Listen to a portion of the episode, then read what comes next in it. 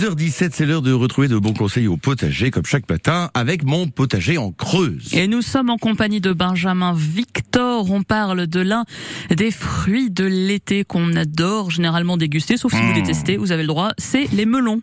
Après l'effort, le réconfort. Et au mois de juin, qu'est-ce qu'on fait, Benjamin? On récolte tous les travaux qu'on a menés de main de maître. Exactement. Avec de bons légumes, de bons fruits et quelquefois des melons, parce qu'il y en a dans votre jardin.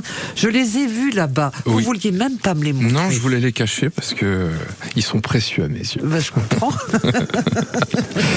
Moi, c'est une plante que j'adore euh, faire pousser. Donc, c'est une plante qui a des besoins bien spécifiques, euh, notamment en termes d'ensoleillement de chaleur. Donc, il faut bien la positionner au potager pour veiller à ces paramètres.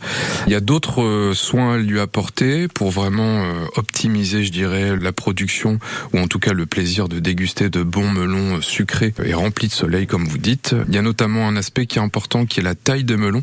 Alors, j'ai découvert ça euh, il y a quelques temps. On retrouve plein d'informations à, ce sujet.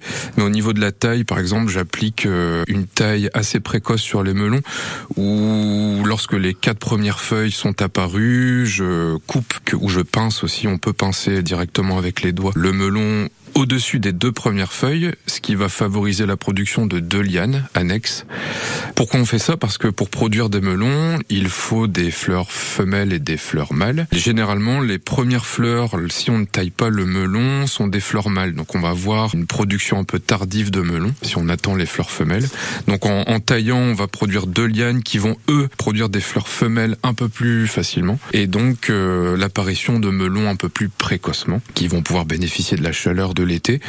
Au niveau de la taille, généralement, on va favoriser une production maximum de 4 fruits sur un pied de melon, ce qui va participer à la grosseur du fruit et à sa sucrosité, à son goût. Lorsque des fruits sont apparus, on va généralement laisser deux feuilles après l'apparition enfin de la fleur et donc du fruit, on va tailler euh, au-dessus des deux feuilles après ce fruit. Le fruit va bénéficier de la sève et de toutes les, les nutriments, je dirais, qui sont captés aux racines pour vraiment euh, bah, faire des fruits un, peu plus gros et surtout avec un goût un peu plus prononcé. Donc finalement, c'est pas très très compliqué euh, d'avoir des melons dans son jardin. Non du tout, c'est une plante qui est assez sensible quand même aux, aux maladies cryptogamiques, un peu comme le mildiou ou l'odium pour la courgette ou pour le melon. Donc euh, l'idéal, si on peut euh, la faire en serre, c'est parfait, mais on peut tout à fait la faire en extérieur en y